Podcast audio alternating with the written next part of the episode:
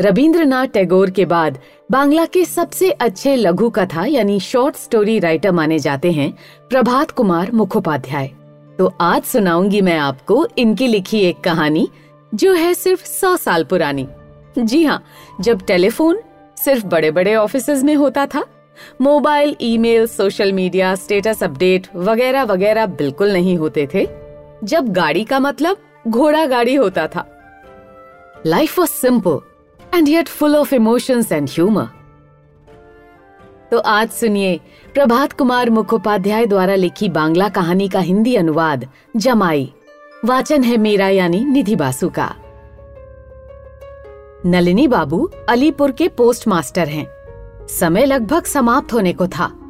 Office में नलिनी बाबू छटपटा रहे थे। आश्विन का महीना था, पूजा निकट थी। नलिनी बाबू ने छुट्टी के लिए अर्जी दे दी थी। लेकिन हेड ऑफ़िस से अभी मंजूरी नहीं आई थी। यदि आज पाँच बजे तक भी मंजूरी आ जाए तो वो आज की ही मेल से इलाहाबाद रवाना हो जाए। इलाहाबाद में उनकी ससुराल है। नलिनी बाबू का यही पहली बार ससुराल जाना हो रहा है। सामान खरीद कर बक्से में सजा कर बैठे हुए हैं, लेकिन अभी तक छुट्टी की मंजूरी नहीं आई। चार बज गए तो अचानक टेलीफोन की घंटी बजी। बड़ी आशा लेकर नलिनी बाबू ने टेलीफोन का रिसीवर उठाया।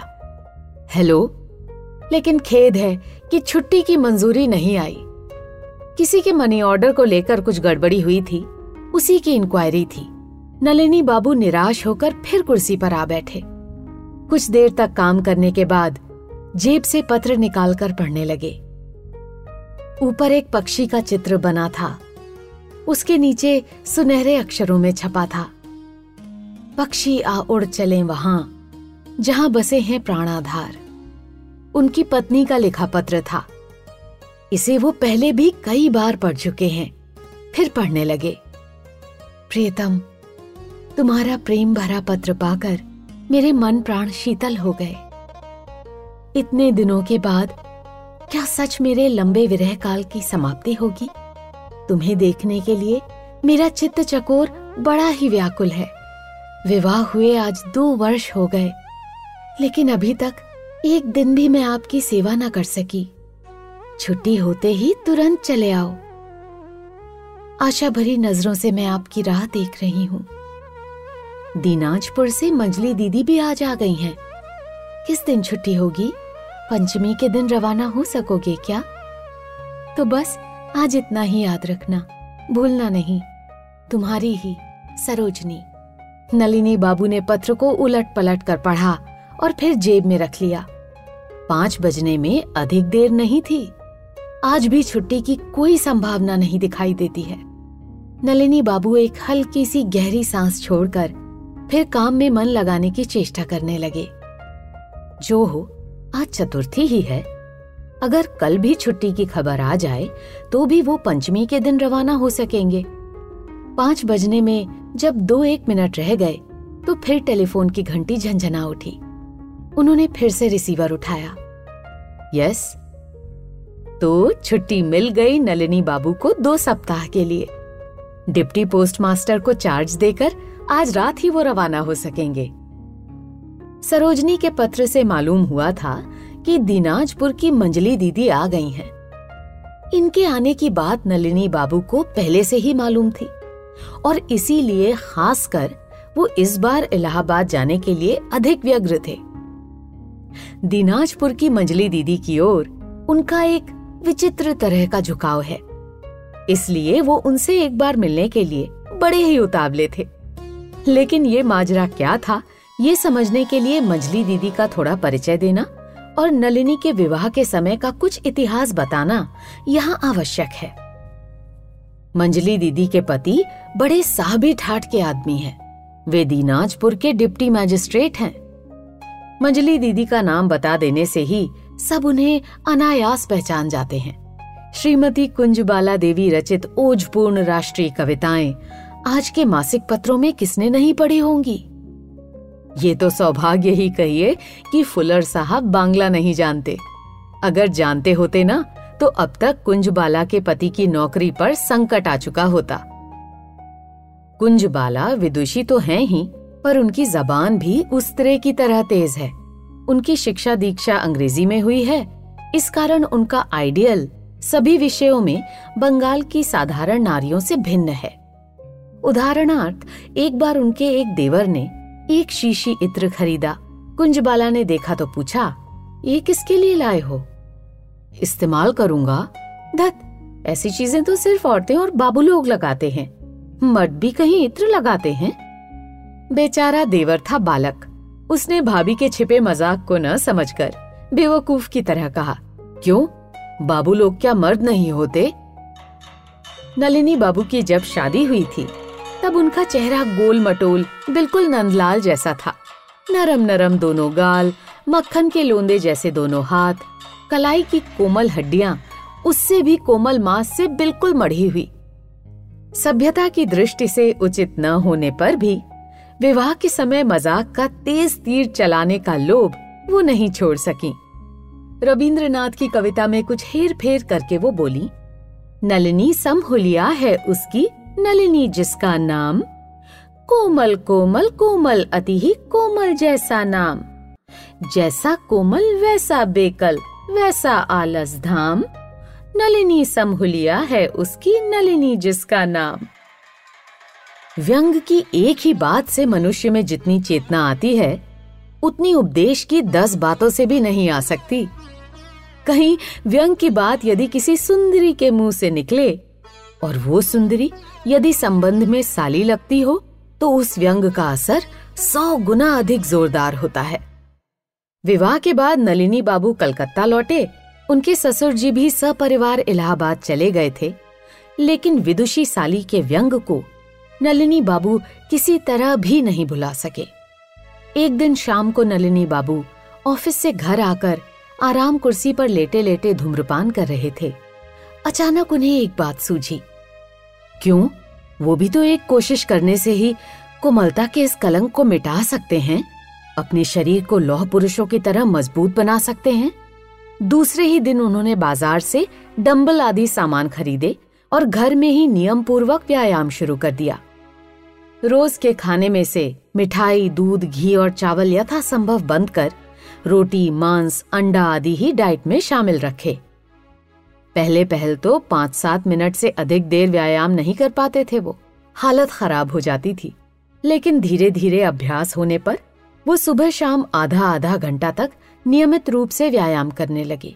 एक साल तक इसी प्रकार करते रहने पर उनके अंग प्रत्यंग बहुत ही सुगठित और मज़बूत हो गए। अपने चेहरे को और भी अधिक रौबदार बनाने के विचार से उन्होंने दाढ़ी काटना भी छोड़ दिया। एक दो शिकारी मित्रों के साथ मिलकर बीच बीच में वो देहात जाकर बत्तख, बनेले, सुअर आदि का शिकार भी करते। इसी तरह दो वर्ष बीत गए। अब वो पहले के नलिनी नहीं है। अब उनके गालों पर चर्बी नहीं है। ठुड्डी पतली हो गई है। हाथ पैरों में हड्डियाँ ही अधिक हैं।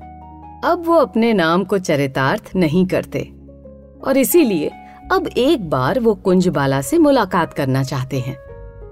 ओह, यदि नाम को भी बदलने का कोई उपाय होता, नलिनी बाबू ने सोचा, उनके घर लड़का पैदा होने पर वो उसका बड़ा ही भयानक नाम रखेंगे। कौन सा नाम रखेंगे? अभी ठीक नहीं कर सके हैं। दूसरे दिन दो बजे नलिनी इलाहाबाद स्टेशन पर उतरा तो पायजामा और लंबा सा पंजाबी कोट पहने था। सिर पर साफा भी बंधा था। हाथ में एक बड़ी सी लाठी। सामान असबाब के साथ बंदूक का भी एक बक्सा था। छुट्टियों में शिकार खेलने की इच्छा थी। स्टेशन पर उतरते ही एक बार चारों ओर देखा तो मालूम हुआ कि कोई उसे लेने नहीं आया। कल रवाना होने से पहले उसने ससुर जी के नाम जो चार आने वाला एक टेलीग्राम भेजा था, वो शायद अभी तक पहुँचा नहीं। कुली को बुलाकर सामान लेकर नलिनी स्टेशन से बाहर आया। एक कोचवान से पूछा, महेंद्र बाबू वकील का मकान जानते हो? हाँ हाँ बाबू, आइए। चलो कहकर नलिनी गाड़ी में बैठ गया। नलिनी पहली बार इलाहाबाद आया था। यहाँ तक कि बंगाल के बाहर पैर रखने का भी यही पहला अवसर था उसका। वो इस पश्चिमी शहर के नए नज़ारे देखते हुए आगे बढ़ा। आधे घंटे बाद गाड़ी एक बड़े कंपाउंड वाले मकान में जा घुसी। सामने ही बाहर की ओर बैठक खाना था। बरामदे में नौ दस वर्ष की एक लड़की खेल रही थी। बरामदे के नीचे बाई तरफ़ एक कुआँ था, जहाँ बैठा एक नौकर ज़ोर ज़ोर से कढ़ाई मांझ रहा था। गाड़ी से नीचे उतरकर नलिनी ने उस नौकर से पूछा, महेंद्र बाबू वकील का मकान यही है? हाँ बाबू, वो केदार बाबू वकील के यहाँ चौपड़ खेलने गए हैं। अच्छा भीतर कह दो कि जामाई बाबू आए हैं। जो ही ये बात बरामदे में खेलती लड़की ने सुनी, वो दौड़कर मकान के अंदर जाकर गगन भेदी आवाज़ में बोली सब सुनो, जमाई बाबू आए हैं। नौकर का नाम था रामशरण। वो इस बात को सुनकर दांत निपोड़ते हुए बोला, अरे, जमाई बाबू! और झटपट हाथ धोकर उसने नलिनी को लंबी सलाम की, फिर गाड़ी से सामान उतारा। उधर मकान के अंदर से विभिन्न आकार प्रकार के बालक बालिकाएँ झाँक कर उसे देखने लगे। रामशरण ने नलिनी को बैठक में ले जाकर बैठाया। बाबू, स्नान करिएगा।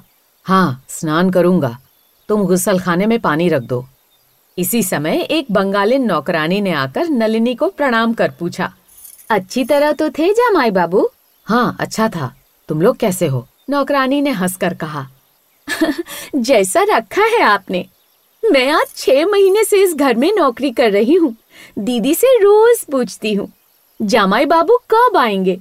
तो दीदी कहती है यही छुट्टी होते ही आएँगे। सो इतने दिनों पर आपको याद तो आई अच्छा ही हुआ। आप स्नान कर लीजिए। मांझी ने पूछा है कि आप अभी नाश्ता करेंगे या भात चढ़ा दिया जाए? नलिनी मुगल सराय स्टेशन पर नाश्ता कर चुका था। अतः उसने भात खाने के लिए ही सम्मति दी।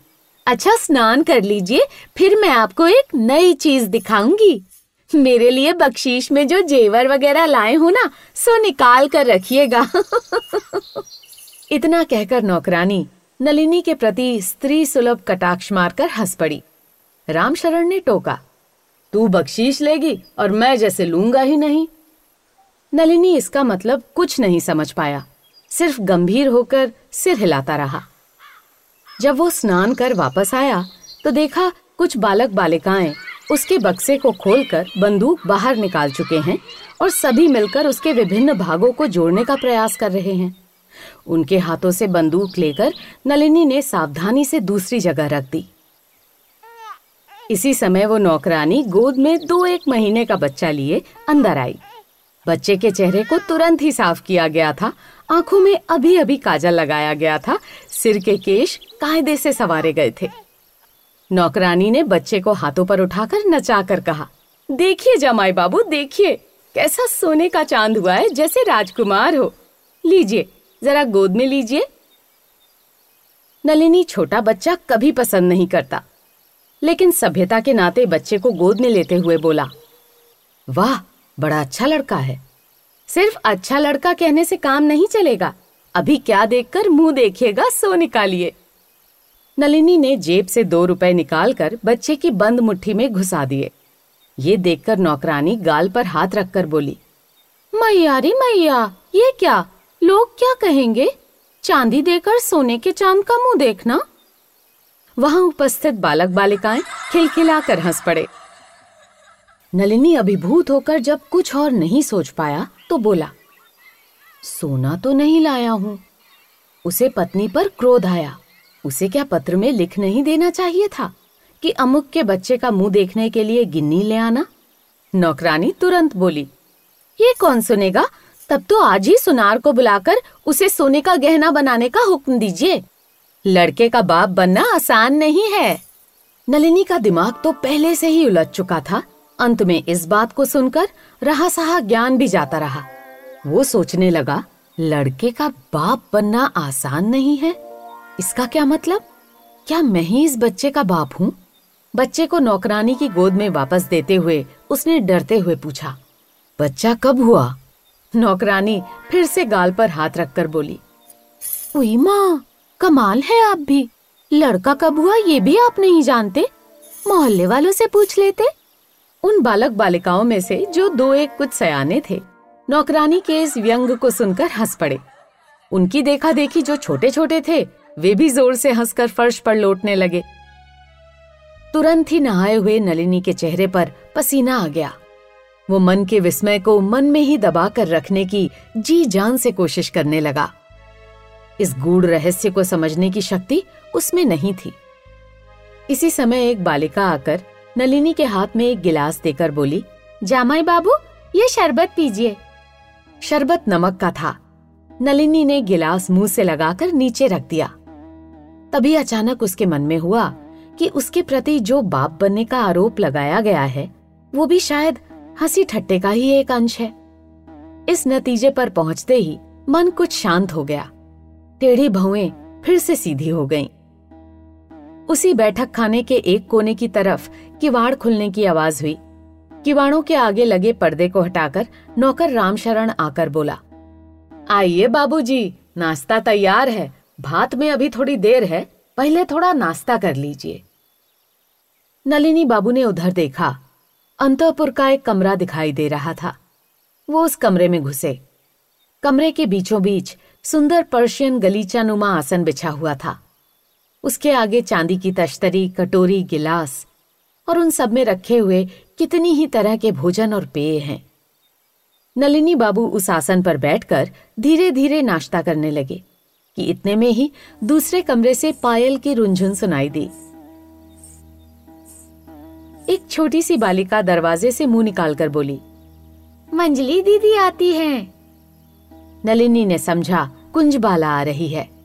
सो उसने अपनी दाहिनी आस्तीन अच्छी तरह समेट ली, ताकि कुंजबाला देख सके कि अब उसकी कलाई गोल और थुलथुली नहीं है, बल्कि पुष्ट और शिराओं से ढकी है।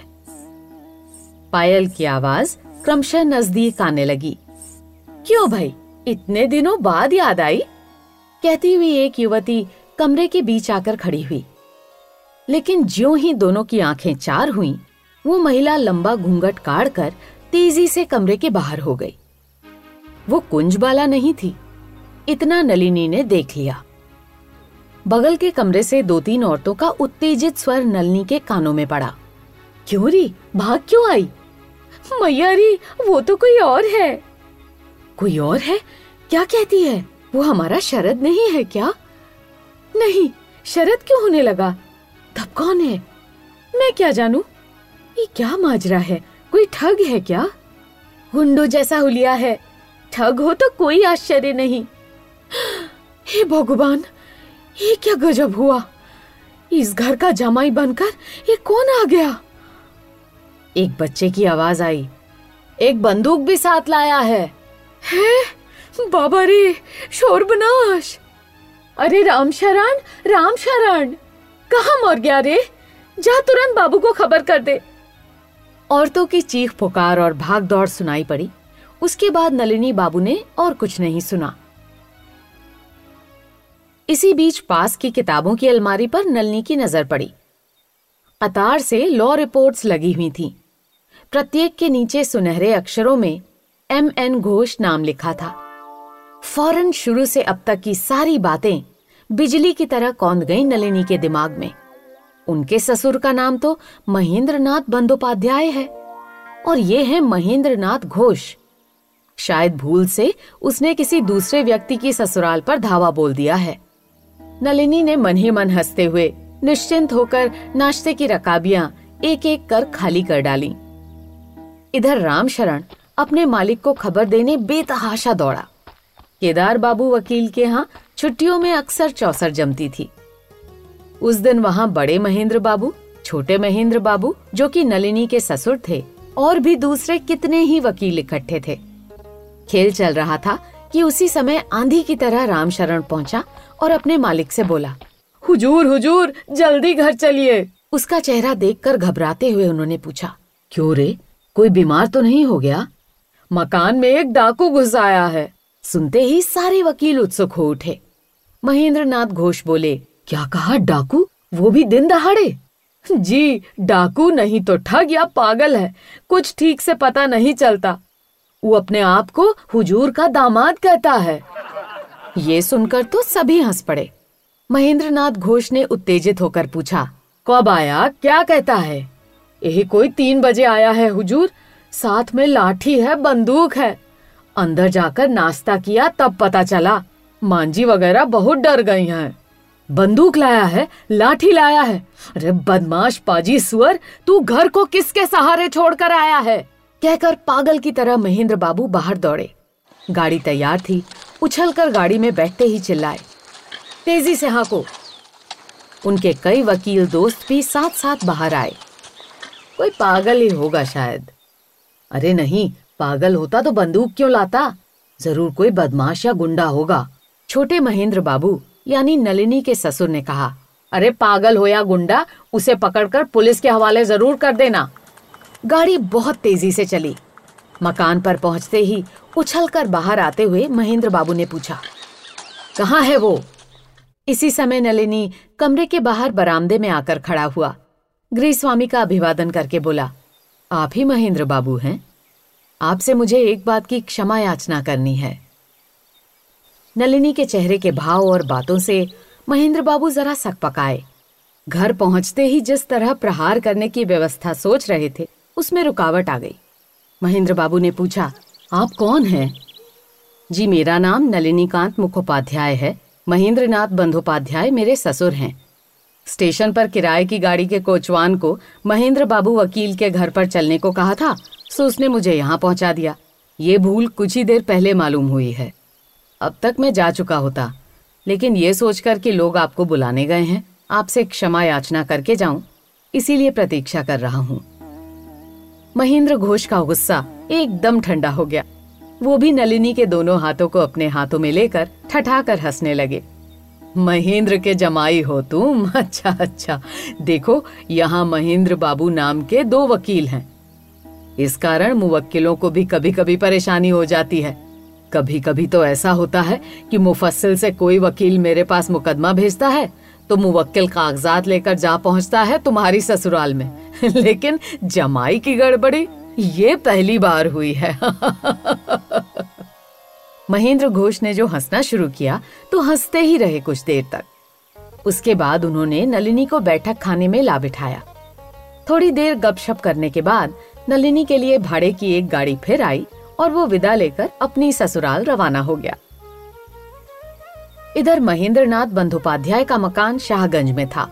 उन्होंने घर पहुँचते ही चाय और खुशबूदार तंबाकू की फरमाइश की। ऑफ़िस के कमरे में एक आराम कुर्सी पर बैठे बैठे चाय पीने लगे। नौकर एक बड़ी सी चिलम गुड़गुड़े पर रख गया। फिर चिलम की आग धीरे धीरे पंखी से सुलगा दी। चाय पीना खत्म होते ही महेंद्र बाबू ने गुड़गुड़े की नली मुँह में लेकर आराम से आँखें मूंद ली। इसी तरह कुछ देर हुई थी कि भाड़े की एक गाड़ी उनके कंपाउंड के अंदर दाखिल हुई। अच्छे वकील के बंगले पर तो कितने ही आदमी आते जाते रहते हैं। इससे महेंद्र बाबू जरा भी व्यस्त नहीं हुए, लेकिन आँखें खोल ली।